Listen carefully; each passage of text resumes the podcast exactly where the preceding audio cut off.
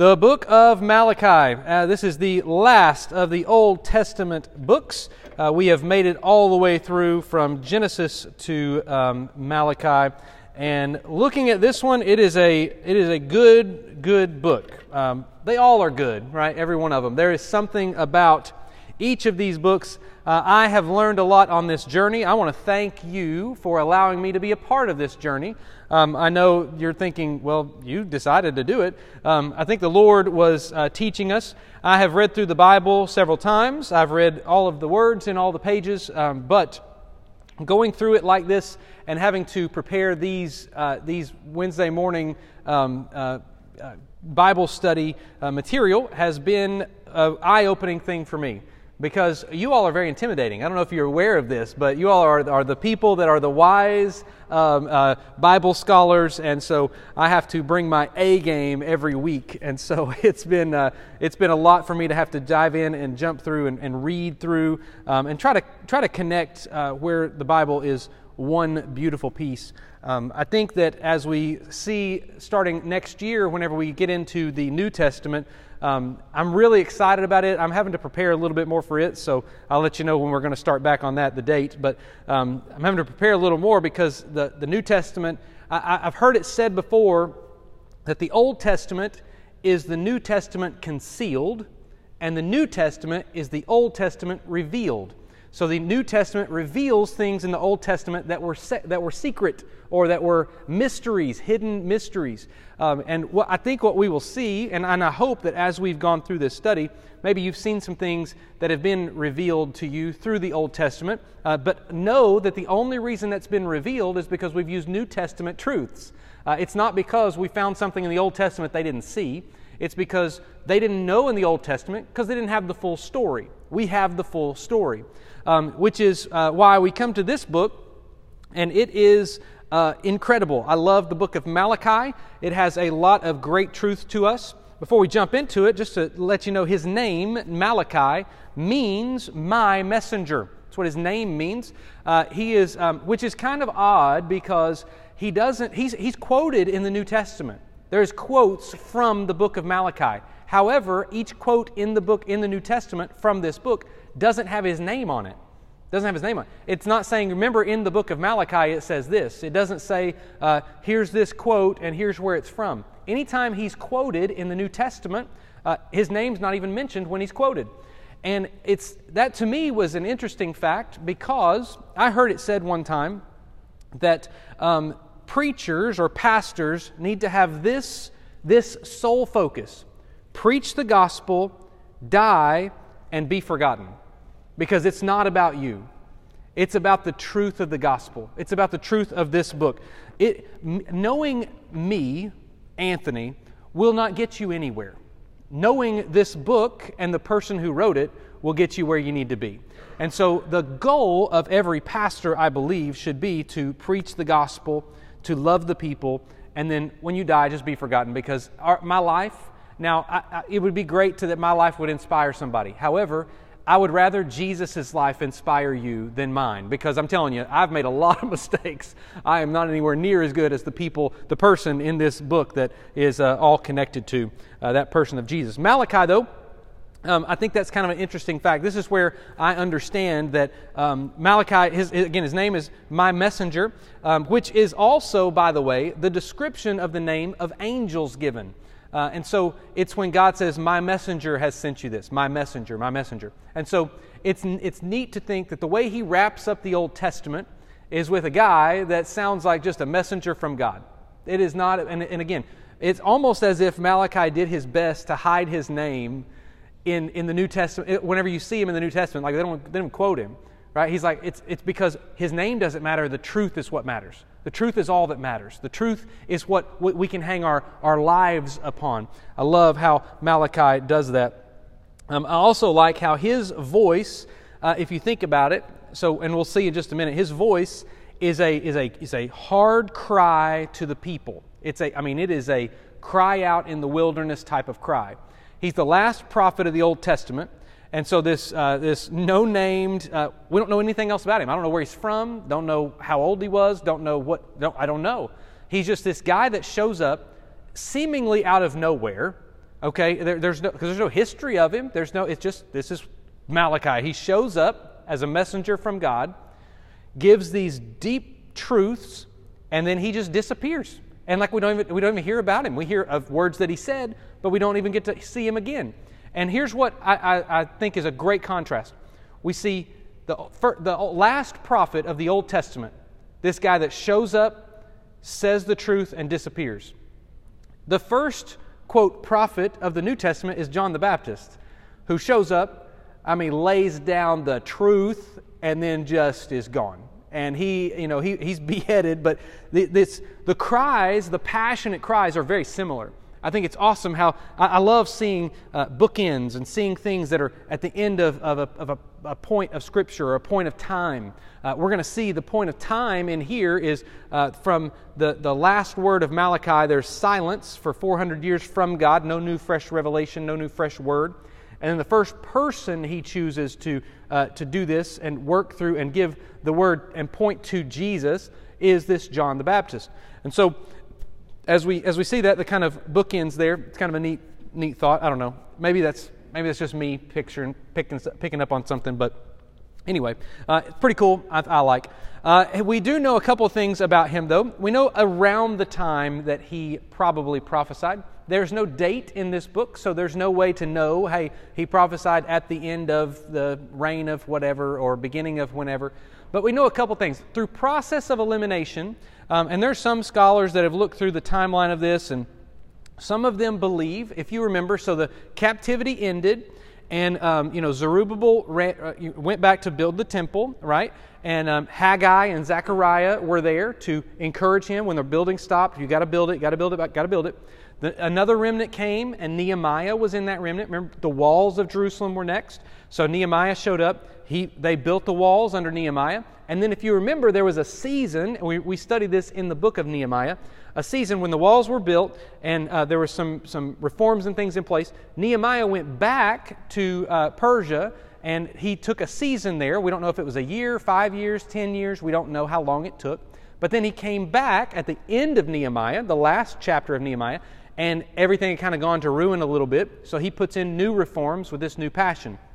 Some people believe that Malachi was, uh, was, was spoken, prophesied in that time of Nehemiah's absence, which would make some sense, uh, but ultimately there was something, I, I, don't necessarily fall under that line. Um, and again, it's not dated, so it doesn't.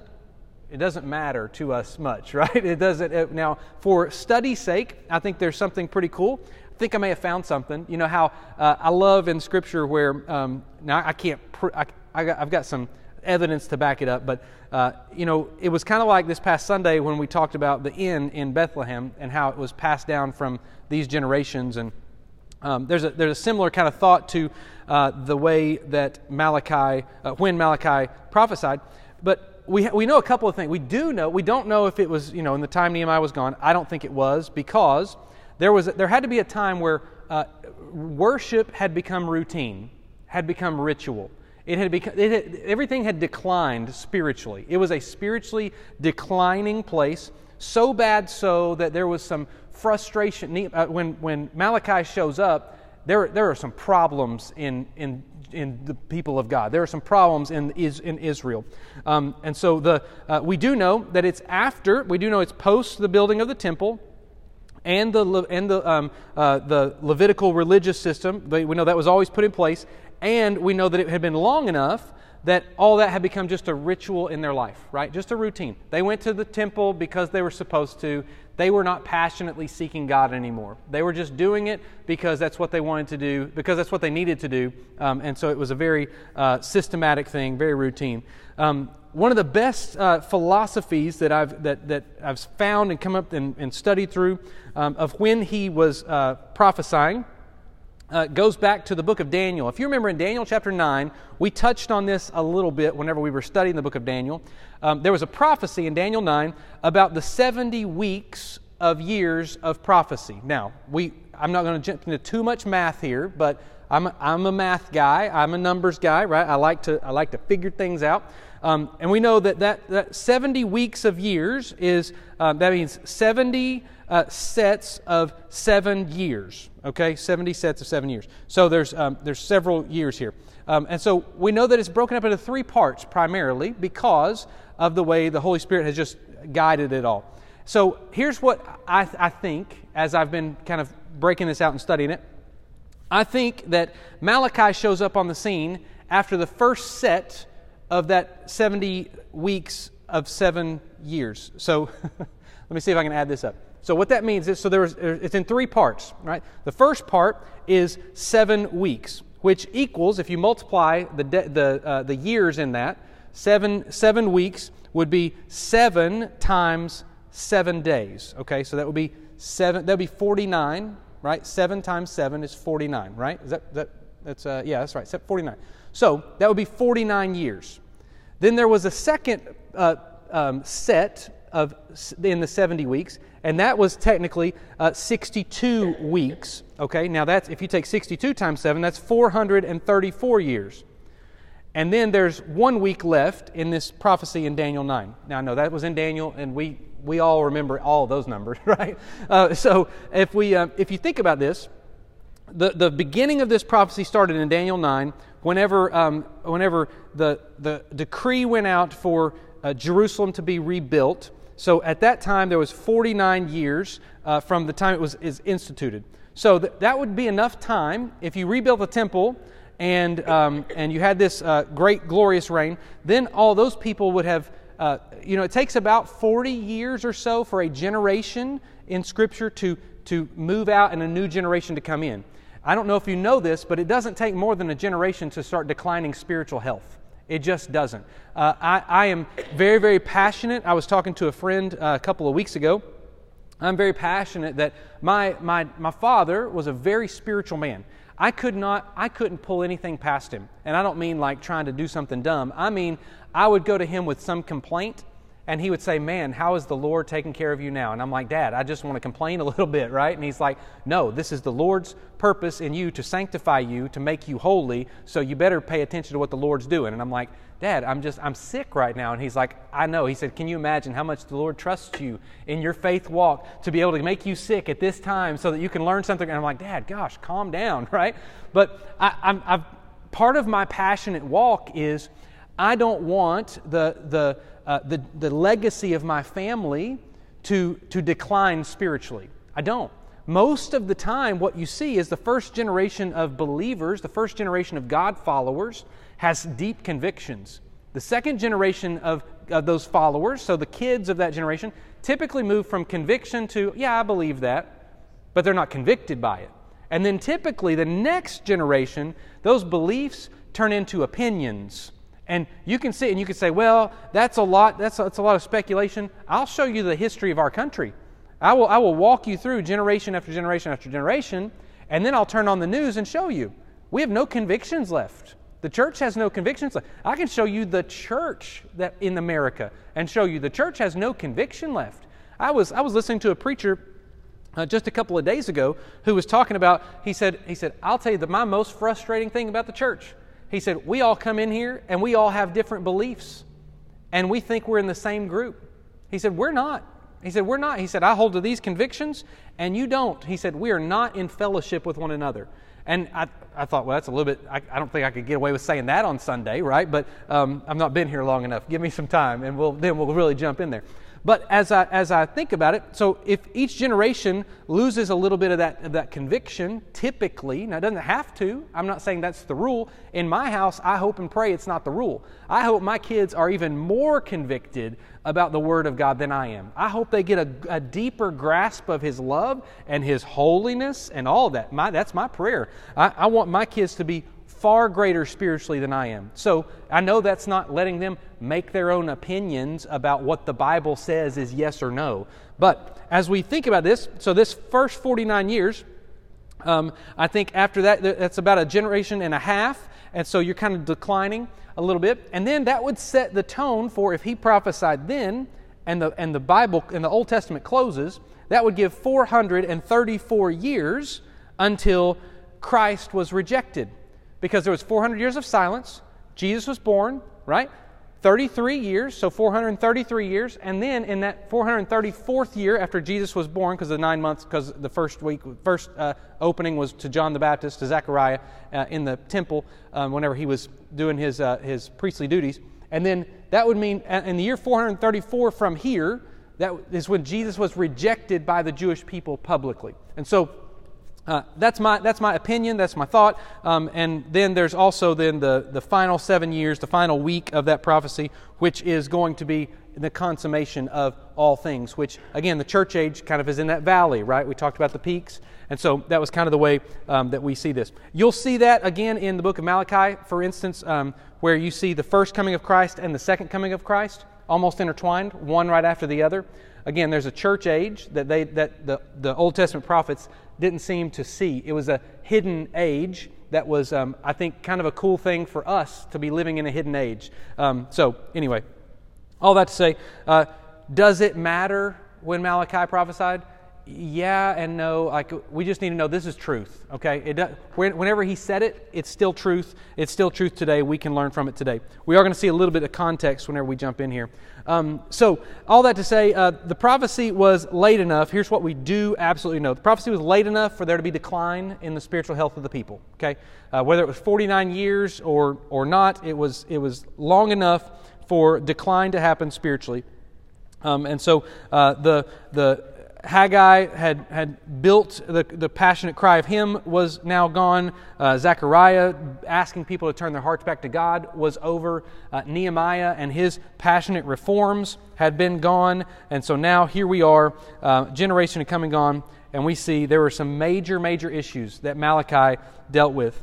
Um, his book, uh, giving the last, uh, being the last of the Old Testament, is a, gives us a couple of things. I, I, think that this survey, part of the reason I like this survey so much is we have a. Um, uh, I've been able to see the Bible again from this other perspective.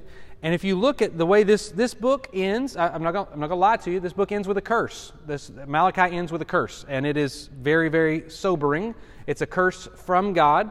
It says, I will strike the, the land with a curse if you don't do this. And so, uh, if you look at this Old Testament as a whole, the book of Genesis is a book of blessing, and then the book of Malachi is a book with a curse at the end. It's almost like this, this, this Bible has taken me through an emotional roller coaster. I don't know about anybody else, but we see all these great victories. We see all these great wins. We see all these great things. And then we see this just constant up and down of God's people. And it's, it's not, and none, none of the ups and downs are God's fault. Okay, all the downs are humans' fault. God was God has never He never set out to say, I want you to rebel against me. It's not what God wanted to do. He wanted the people to be in, in harmony with Him. And we're going to see something really cool in just a minute with that. Um, the, the minor prophets, so book the, the Bible begins with this blessing, ends with this curse. You know, God created the world. It's beautiful. This, and He blessed it, and He said it was good. And then the end of the Old Testament, there is a curse coming from this same God He's the same God throughout the whole thing. Um, the minor prophets, uh, this was the last of the minor prophets. Minor prophets lasted about 400 years. That's a time span of the minor prophets. So you had this period of about 400 years. Uh, Malachi brought that to an end, and then he ushered in a new time of silence for 400 years. And so he, his book is, is valuable to us in multiple reasons, but uh, he, entered, he ushers in this new age of God not speaking to his people not giving a new, fresh revelation.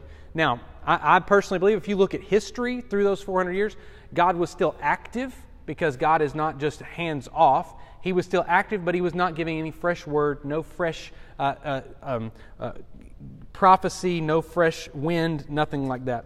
Um, so there's four chapters in this book. Now we're going to jump into it. Uh, there, we're going to break it up into two parts. The two parts I am uh, titling "The Present Sins." And the future saints. That's what I'm going to do. That's got a little bit of a alliteration, sort of, in it. Um, so the first two chapters are the present sins, the sins that were going on in Israel uh, in that day, in that time. And so, uh, again, we got to remember that this was written to people in a, in a time, right? And then we learn and mine out the spiritual truths that we apply to our lives today. So, the spiritual uh, uh, implications, uh, we have to understand the time and date, and, or not necessarily the date, but the time and the people and what was going on uh, in, that, in that season. So, uh, we find a lot of sins listed here in Malachi, and I've tried my best to list them out um, in the first two chapters. Um, so, I just want to kind of walk through them. The first thing we see in, in verses 1 through 5 of chapter 1, uh, we see that they denied God's love. That was the first sin listed in Malachi. Um, God says that He loves them, and they say this How? How do you love us? Now, if I were to tell my daughters, I love you, and their denial of that is, What? How is that true? I'm not going to be happy. I'm going to say, I'm going to let you count the ways. I'm going to let you sit and think about this one for a minute because I have done nothing but show you love all my life, right? God is saying, I have done nothing but show you love. How terrible of a response is that? Um, God gives them an answer. God's answer to them is He points to Jacob and Esau, or Israel and Edom. If you remember this, uh, this kind of battle, uh, he says that he loved Jacob, and um, that love to Jacob wasn't deserved, by the way. That was a full God love. Jacob deceived, Jacob did things that were not uh, lovable actions, right? And God says, I chose to love him undeservedly. And Edom, if you remember Esau, the people of Esau, the Edom, Edomites, um, he, God hated them. He, he did a lot to them that was very clear. And the reason was because the Edomites, if you remember throughout some of this study, whenever Babylon came in and took Judah, remember the Edomites all celebrated and did everything they could to help Babylon to do that. They hated Israel. They hated the people of God. And so they, they did all that. And then God used Babylon to take Edom out. And Edom, from that moment, Edom has never risen to the amount of power that they had then. God says, I'm going to take you down. I'm going to show you. And they deserve the punishment that they got. And God, so God's telling the people of Israel, I loved you when you didn't deserve it. I've punished those who did deserve it. And for you, I could have punished you, but I didn't. I love you. I've, I've, I've corrected you. I've disciplined you. The reason I discipline my children is not because I don't love them, it's because I do love them, right? I want them to be, uh, have a better life, so I'm going to correct them in the ways they can. Um, so uh, we know that these, and here's the thing these people, the people of Israel, had just been, over, over the series of probably a generation and a half, maybe two generations, have just been rescued from captivity, reinstituted as a, as a nation again, and they have been protected by God. And they're saying in this, in this first five verses, they say, prove, uh, prove to us you love us. What? I, I mean, how far? God could have said, I just, I just set you free. I just made you a nation again when you didn't deserve it. And I'm protecting you from all the enemies around you. And you're telling me to prove to you, I, I, I did prove my love to you. I proved my love to you in that while you were still sinners, I came and rescued you. That sound familiar?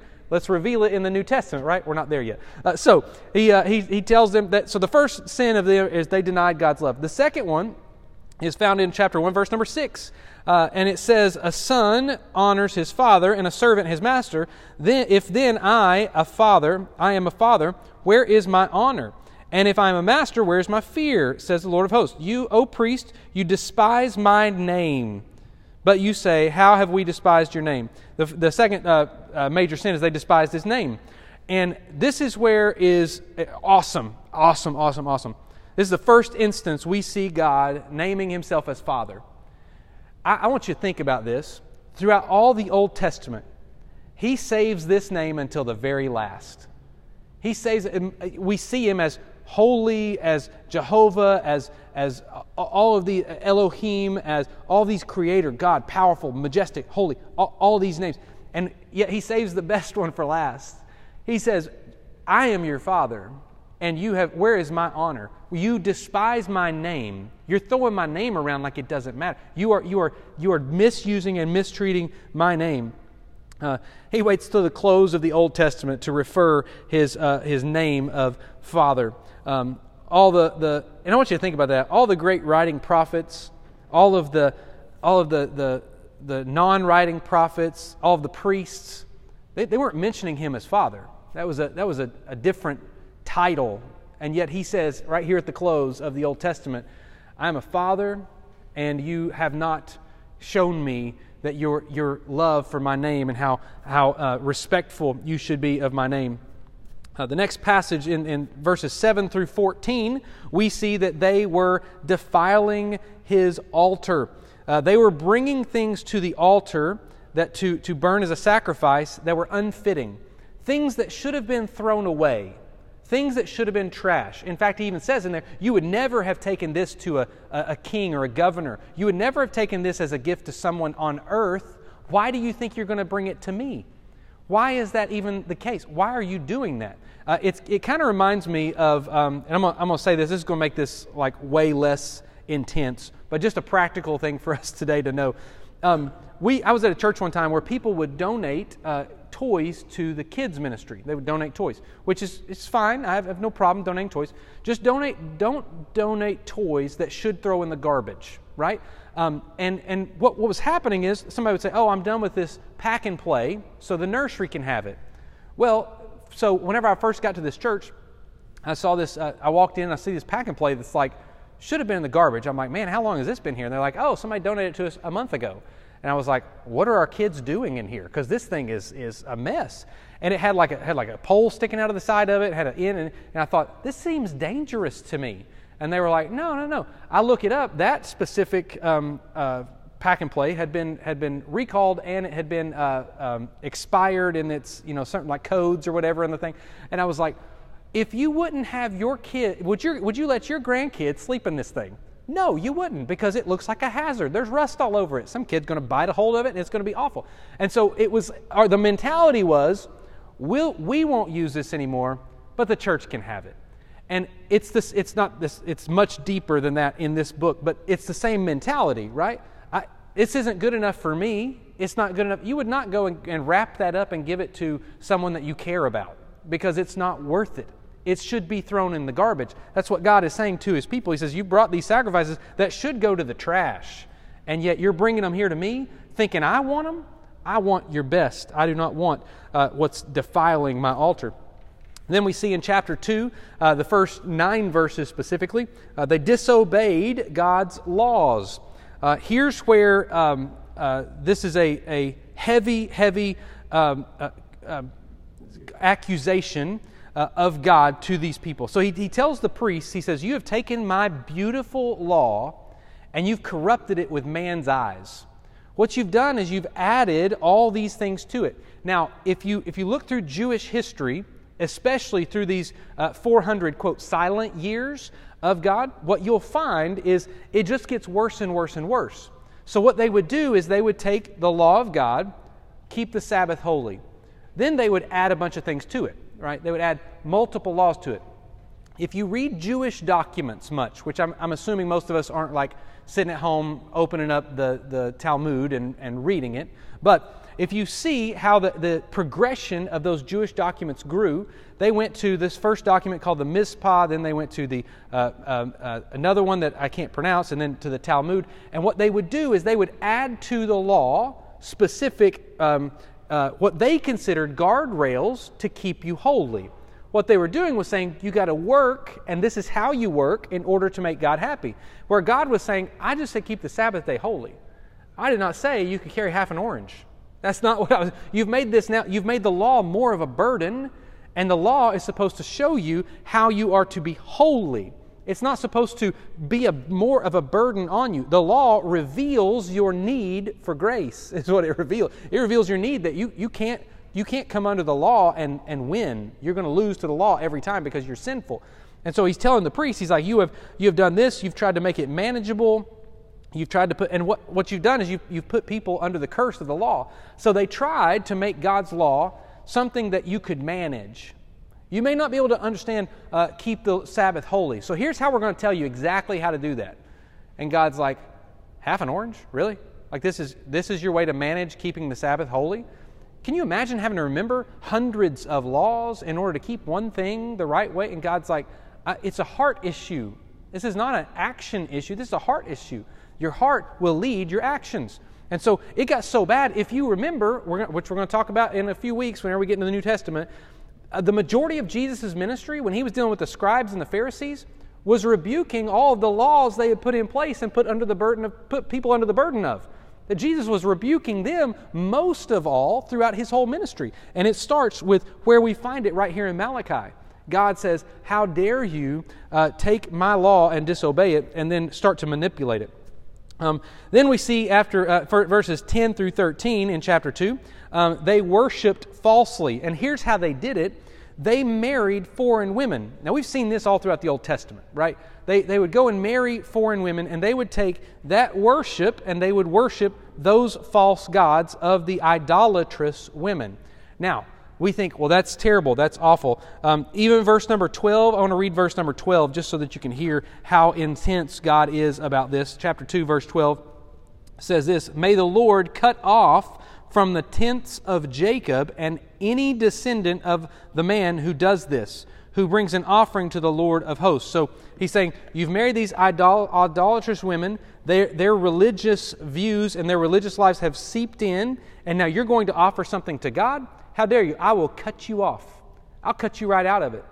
It is a serious offense. God says, Do not do this. And you say, Wow, this is a, uh, that's a pretty, pretty heavy, heavy word. But listen, it gets even worse. Uh, verse number 14 through 16 uh, say how they did it. In order to marry adult, uh, uh, these idolatrous women, women, they divorced their own wives. They left their own wives to go and seek after these foreign women and bring in their religious views. I'm talking, this is a deep dive into, into defiling God's name. This is this, they are they are trying their best in, in, in their own actions to take away everything God has given them. They have gone and started marrying these women and they've divorced their own wives. Listen to the way God explains it in verses 14 through 16. It says that their altars are being drenched with tears of the women who have been deserted. That can you imagine God in heaven seeing his people and seeing these women, I, am telling you, there's a, there's a, a soft spot, I believe, in, in, in human, humankind. In, can, can you imagine God from heaven looking in and seeing a woman whose the husband has just left her, gone chased after some foreign wife that is, that is doing idolatrous things that are not of God, and this woman coming to the altar of God weeping, crying. Man, if I'm, if I'm if I'm God, I'm, I'm smoting that man wherever he's at. Like, you're not, you're not going to be faithful to your wife? This is one of the strongest places in all of Scripture about divorce, about how this, in, in, in all of Scripture, I, I, cannot imagine a, a more strongly worded piece of Scripture about this. Because um, I'm just going to read the verses 14 through 16, because this one speaks heavy, and I'm, I'm going to always be all about this one. Um, verse, verse 13 says, And second thing you do, you cover the Lord's altar with tears, with weeping and groaning, because he no longer regards the offering or accepted it with favor from your hand. But you say, Why does he not? Because the Lord was witness before you and the wife of your youth, to whom you've been faithless, though she is your companion and your wife by covenant. Did he not make them one with a portion of the Spirit under uh, in their union? And what was the one God seeking? God's godly offspring. So guard yourselves in spirit and let no uh, and let none of you be faithless to the wife of your youth. For the man who does not love his wife but divorces her, says the Lord, the God of Israel, covers his garments with violence, says the Lord of hosts. So guard yourselves in your spirit and do not be faithless. Um, God is very clear here do not if this woman has done this woman has been your companion for life this is the one you have un, you have united to this is the one that has and, and the purpose was to bring godly offspring. The whole purpose was so that the, the two of you became one under the covenant of god under his law and his ways and so you're in god's family so your offspring should be born under that that covenant of God. Your offspring should be born under the spirit of your union, is what God is saying. And He's like, and you and your husbands are divorcing your wives? Like, this is not okay. I, I'm, I will clothe myself with violence. This is a serious, serious offense. It's heavy. Um, and so then, verse number 17, um, as we c- continue moving on to the continued uh, uh, pre- present sins, um, they also slandered him with words in verse 17 of chapter 2. Um, and it is a, uh, uh, they ask, here, here's basically the question they ask How can prosperity happen to bad people? People that aren't of God are getting wealthy and we are over here struggling. That's, that's wrong. And he, they're basically saying, God, how can you do that? They're slandering him. They are saying to him, it says, verse number 17, You have wearied um, uh, the Lord with your words. But you say, How have we wearied him? By saying, Everyone who does evil is good in the sight of the Lord, and he delights in them. Or by asking, Where is the God of justice? They're going to God and they're saying, Oh, well, this guy's got a bigger boat than I do. This guy's got a nicer house than I do, and he doesn't, he doesn't serve the Lord. I guess God likes him more than he likes me. Are we judging from the outside? Oh my goodness. Like, let's go back to Samuel and let's see what Samuel says. The Lord judges the heart, not the, out, not the outward appearance. It's not about what this world has offered people, it's about what God has offered us. We have a joy from within. We have something so much greater, so much more beautiful. And then we see um, in uh, the second part of this, into chapter 3, uh, the future saints. But before we get there, um, we see a couple of other uh, pieces that are go- still going on currently. Uh, the first six verses of chapter 3, uh, we see that the action of the people currently are ungodly.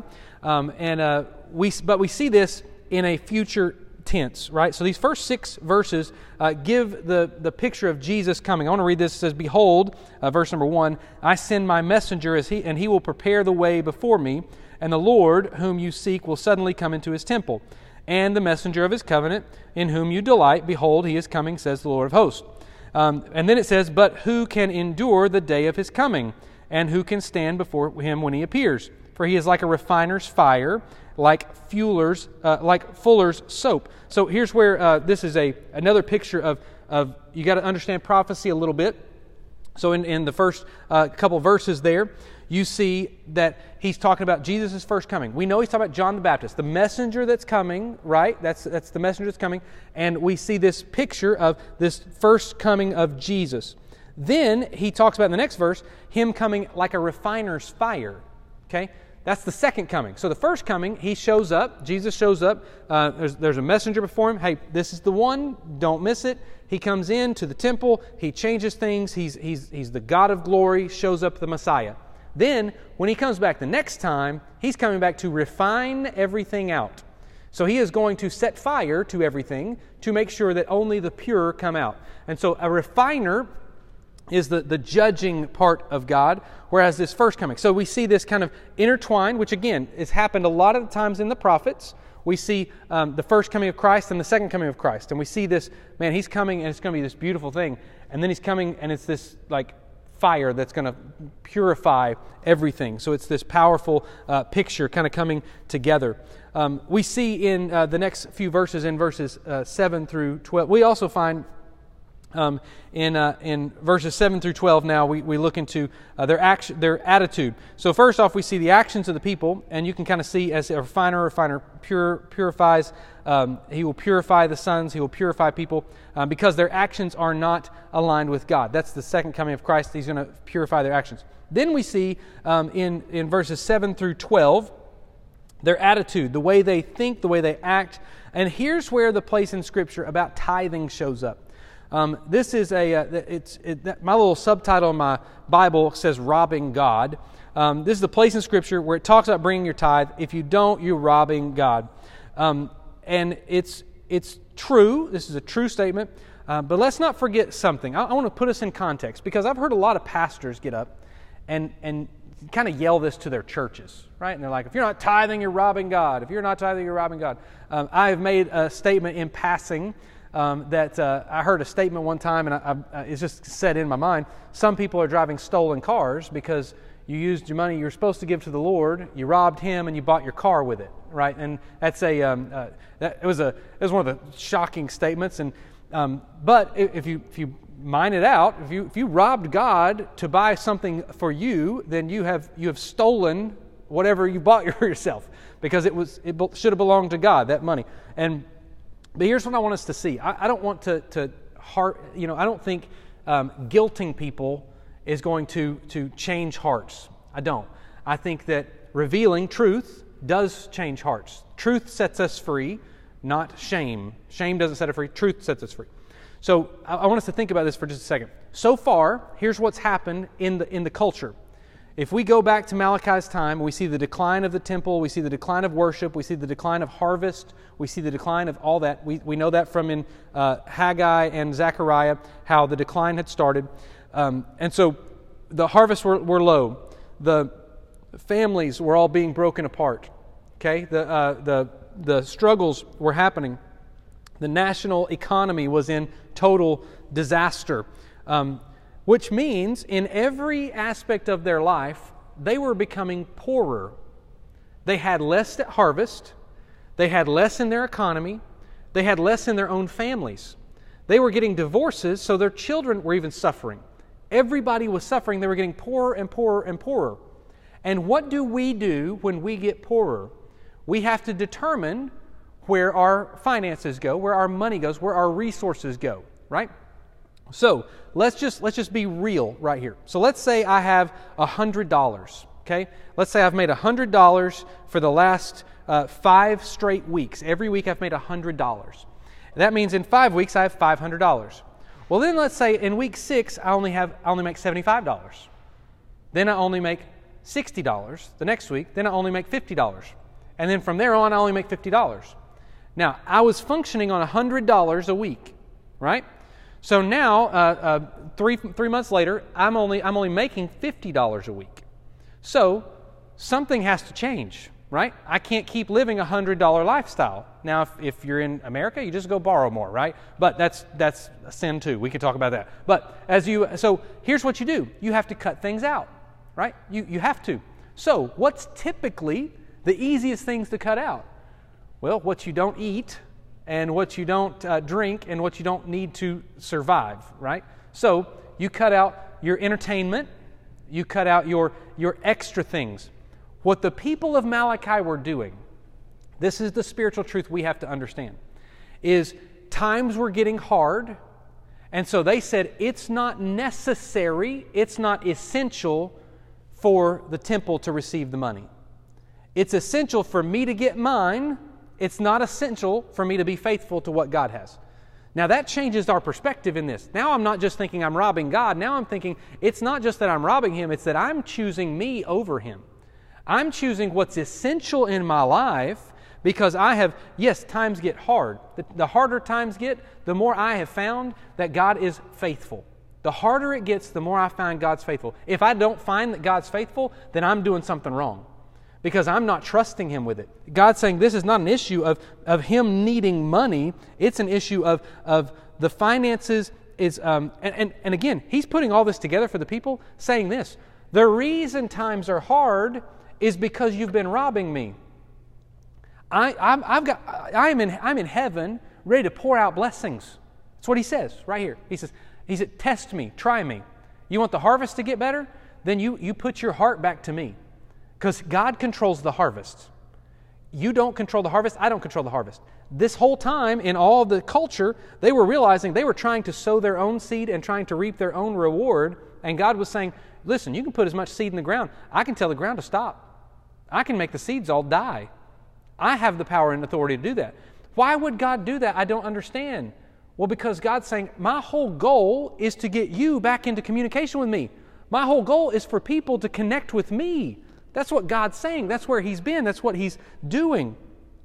I think it's, uh, it's, it's, it's very, very uh, uh, beautiful that God wouldn't just say, oh, well, just keep what you have. Just keep what you have. You know, the Bible says where your heart is, there your treasure will be also. Wherever your heart is, your treasure will be there. Your resources will be there. And God's saying, Your heart is not with me, and I can prove it. Here's what's, here's what's again, we look at this scripture. Over and over and over again, God's people are saying, Prove it, God, prove it, God, prove it, God. And God turns it right here and says, Now you prove it. You prove it. I'm not, I, I've proven myself. You've not proven yourself. What's the easiest way to prove it? By saying, Here's what I have in my hands right now. I'm going to give it to you. I'm going to prove to you. I, am no, I'm no longer going to rob from you. I'm no longer. They were holding, and, and what's, what's even crazier is it says that they have been uh, in your tithes and, and, and, contributions they were, they were holding this back i don't know for sure I, have done a lot of, of study and research through this and um, there is a, a, a, a, thought out there that they were not just robbing god but they were holding it as a safety fund for themselves. They were saying, I'm going to hold it just in case I need it. And God's saying, Why are you withholding this from me? Why, why, you think you can do more with this than I can? Is this, is this a real thing? I've heard in churches, which I don't know, uh, that, that people will hold their tithes because something's not going the way they want. And, and I, I, I could point you to this. Listen to this. Uh, how um, verse number eight how, how will a man rob god yet you are robbing me by saying um, and by you saying how have, how have we robbed you in your tithes and contributions you are cursed with a curse for you are robbing me the whole nation of you bring the full tithe into the storehouse that there may be food in my house and thereby uh, put me to the test, says the Lord of hosts, if I will not open the windows of heaven for you and pour down a blessing until there is no more need. I will rebuke the devourer for you, so that it will not destroy the fruits of your soil, and the vine in your fields shall not fail to bear, says the Lord of hosts. Then all nations will call you blessed, for you will be a land of delight, says the Lord of hosts. He says, he says, there, you know why, you know why there's animals coming and eating all your stuff? Because I'm sending them there. That's what I'm doing. Because you say that because it's not the way you want it, because times are hard, so you're going to protect yourself, I can protect you better than you can protect yourself. So trust me. And then he says uh, in verses 13 through 15 that their arguments are ungodly. Listen to the way they, they, they were saying. Um, here's where, and again, every single one of these has seemed to build on one another, right? So they were, uh, let's just go back to the, the women. They were, they were marrying idolatrous, idolatrous women. It gets worse. They were divorcing their own wives to do it, right? Then, then we see they're, um, they're, they're withholding their money. Why? Well, because they had already they had said God seems to bless the people that aren't following Him, right? It's, we saw that they were saying, God, you're, you're, they were accusing God of, of, of, of benefiting the world more than, they were, more than He was benefiting His people. And then God says, Well, you've been robbing me. You've been holding back your tithe and your contribution to the work of God. You thought it wasn't necessary. You thought what was only necessary was what sustains your life. And I'm telling you, I sustain your life. Man doesn't live on bread alone. And so he's, he's going on. And then we see in verses 13 through 15 that they say to God, Serving you has no financial benefit. That's enough. They are stacking on these sins. They are like, this is not worth it. This we're, serving you was not. Uh, it's not pr- proven to be profitable. Um, it says in verse 14, you, you say it's vain to serve God. What is it the profit of, uh, of um, what is the profit of our keeping his charge or walking as in mourning before the Lord of hosts? And now we call the arrogant blessed. Evildoers not only prosper, but they put God to the test and they escape. This is when they say that the people that are against God, not only are they getting richer, but they don't seem to be getting any of this punishment that God's giving out. It's just not fair. It's not fair. The cry of God's people is, Listen, yeah, we've gone and, and, and chased after foreign women. Yeah, we've let their worship sink in. Yeah, we divorced our own wives. But we see that, that the, foreign, the foreign things isn't, aren't so bad. They seem to be getting financially prosperous. You seem to be blessing them. And so then they're like, so we're not going to give to the worship of God anymore. We're not going to give to the work of God anymore. We're going to keep it for ourselves. And God, the whole time, is saying, I'm going to continue to make your life harder and harder and harder until you realize it's not about what the world can offer you, it's about what I offer you. And they, they continue to turn over and over and over again, and the, the sins just keep stacking on each other. God says, and they even say, We're, we're telling you, you, it looks like serving you is, is a poor man's job. We're not going to go about this path anymore. We're, be, we're poor right now because we've served you. And God's saying, You haven't been serving me. You've been withholding things from me. You've not been, you've been declining. Your worship is, is, is a joke. You're, you're coming in here bringing me trash, thinking I want this. I am telling you, this is a clear cut message that God says it is time to understand I'm God, you're not. So let's figure this out. Then uh, we see that, God, that Malachi in this passage, uh, from here, from verse 16 on through uh, uh chapter 4, uh, we see he turns to the people, the, the future, the saints that will fear the Lord. Um, and so he turns his attention to God's people now. Um, he says in verse in these first uh, uh, verses three, chapter three, sixteen through verses uh, through chapter four, uh, we see he talks about these righteous people. And I, I, I broke this up into kind of each verse, each little section. Chapter three, verse sixteen he says that the righteous will be remembered. God talks about a book, talks about writing in a book. I love how God writes in a book. There's several places in Scripture where God just loves books. Uh, he, he loves to write in books. Um, he keeps them, he writes them, and uh, he, in verse 16, it says, Then those who feared the Lord spoke with one another. The Lord paid attention and heard them, and a book of remembrance was written before him of those who feared the Lord and esteemed his name. I'm so thankful I'm in a book that is in heaven that God wrote my name in. But this is a, another place where we see, man, God's paying attention. Do right. He's, he's watching and he's recording. Do right to him. Do right for him. Do right about him. Then they see uh, in verse 17 that the righteous will be rewarded. It says, They shall be mine, says the Lord of hosts, in the day when I wake, when I make up my treasured possession, and I will spare them as a man spares his own son who serves him. This is one of those beautiful, beautiful places in Scripture that I think everybody should highlight um, or underline or star or whatever because in 317 he uses a word here. The word in my script my translation says um, uh, treasured possession. Some may say jewels. Some may say treasure. Um, depending on what, what translation you use how the translator translated that word. But here's what i want you to know. The very first time that, that hebrew word the very first time it was ever used in the scripture was back in exodus. Now I, I love context I love, I don't know why this is the word that showed up in Malachi's heart on his pen as he was writing it out.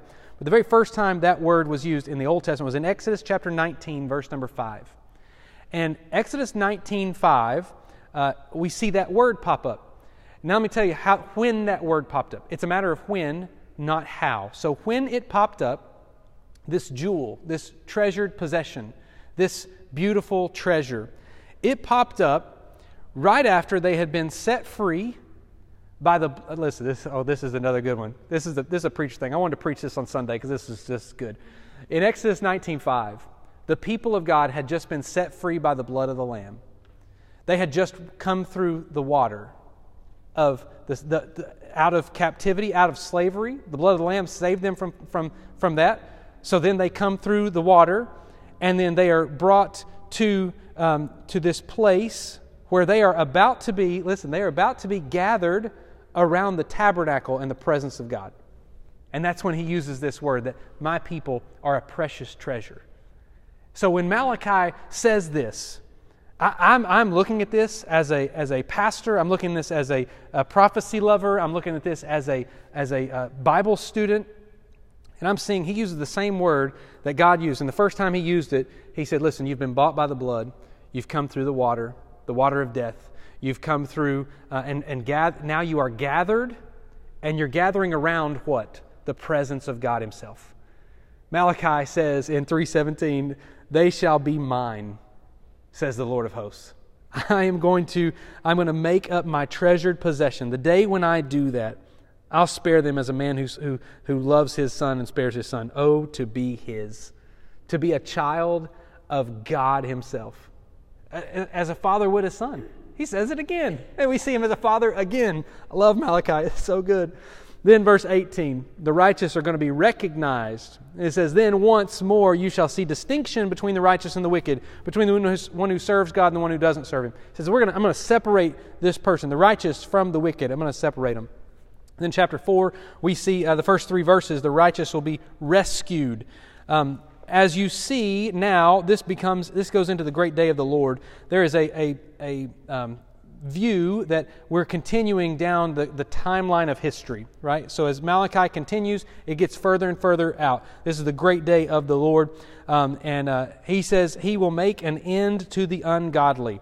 You know, he says in these first three verses, it may look like to you that the world is flourishing now, right? Y'all have been complaining that all those who don't serve the Lord are getting rich may look like they're winning now, but there's a day coming where I'm stamping them out. They're not going to make it anymore. And he says they are they're going to be separated. They're going to the righteous ones will be rescued. Those who are not righteous are going to be destroyed. And then the last three verses, verses 4, 5, and 6. The righteous will be revived. This is a good one. Uh, I'm going to read these four ver- these three verses just because I want to. Um, last three verses before the Old Testament closes, before 400 years of silence from God. This is how uh, Malachi, through the inspiration of the Holy Spirit, writes these words down. It says, verse number four Remember the law of my servant Moses. Remember that. Remember the law of my servant Moses, the statutes and rules that I commanded him at Horeb for all of Israel. Horeb for all of Israel. So the first thing he does, he points back to Moses and the law. Okay? Then verse 5 Behold, I will send you Elijah, the prophet. He goes from, from the law to the prophets, right? Elijah is a prophet. Now, we know this is a, point, a picture to the person John the Baptist because it says, Behold, I will send you Elijah, the prophet, before the great and awesome day of the Lord comes. So here's what, here's what Malachi's doing. He takes us back to the law. Then he says, So remember the law.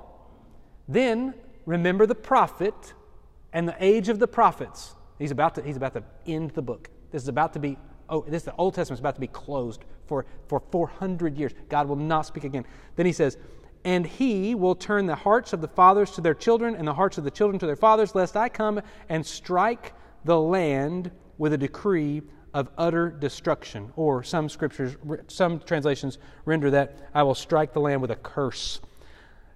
And, you know, in, um, he goes from, from Moses, the law, to the prophets, which are actually pointing us to the coming of Jesus. And we see uh, swiftly coming to the end of the age. Um, and I believe that whenever he does this, now if you are a if you're a Jewish scholar, what you know is in in in Bible times uh, they would they would go and read these. There's there's three different um, prophets that end in a in a negative, sombering, cursive, curse kind of uh, of tone. What they would do in Jewish culture, whenever they would read this out loud, they would read it like this Behold, I will send you Elijah the prophet before the great and awesome day of the Lord comes. And he will turn the hearts of their fathers to their children, and the hearts of the children to their fathers, lest I come and strike the land with a decree of utter destruction. Behold, I will send you Elijah the prophet uh, before the great and awesome day of the Lord comes. And then they would close. They would read the scripture, because they had to read all of it. Then they'd go back and read the, the verse above it so they ended on a better note. Because they didn't want to end their service with a curse. They wanted to be like, and remember, guys, look for Elijah. Look for Elijah. That's what we need. That, as we leave today, be sure you look for Elijah. They don't want to say, God's cursing us. That's a bad thing. This is going to be hard. Rather, they wanted to leave on a positive note, um, which is another reason why I think that uh, the church has it, has it uh, maybe backwards a little bit. Sometimes we need to leave with our hearts a little bit convicted. Sometimes we need to leave with some of that, this God is serious. The way Malachi ends, I like to think of it this way the way Malachi ends is with a word of this it's a choice. It's either ruin or it's revival. One of the two. You're either going to you're either going to sell out to Jesus or you're going to sell out to the world. You're either going to be bought by the blood of the Lamb, you're either going to be rescued, brought through the water into this wilderness place, but you're facing the presence of God, or you're going to be, there's going to be a distinction between the righteous and the wicked. Are you going to be a part of the righteous or are you going to be a part of the wicked? Now, something beautiful that we'll talk about in the New Testament is um, we can be found righteous because of the righteousness that's been impugned to us, that's been given to us. We, didn't earn it, we, we didn't earn this righteousness. But there's a day coming when, when God will separate the wicked from the righteous and I'm on the righteous side, not because of anything Anthony did. Anthony couldn't do it. I couldn't get there.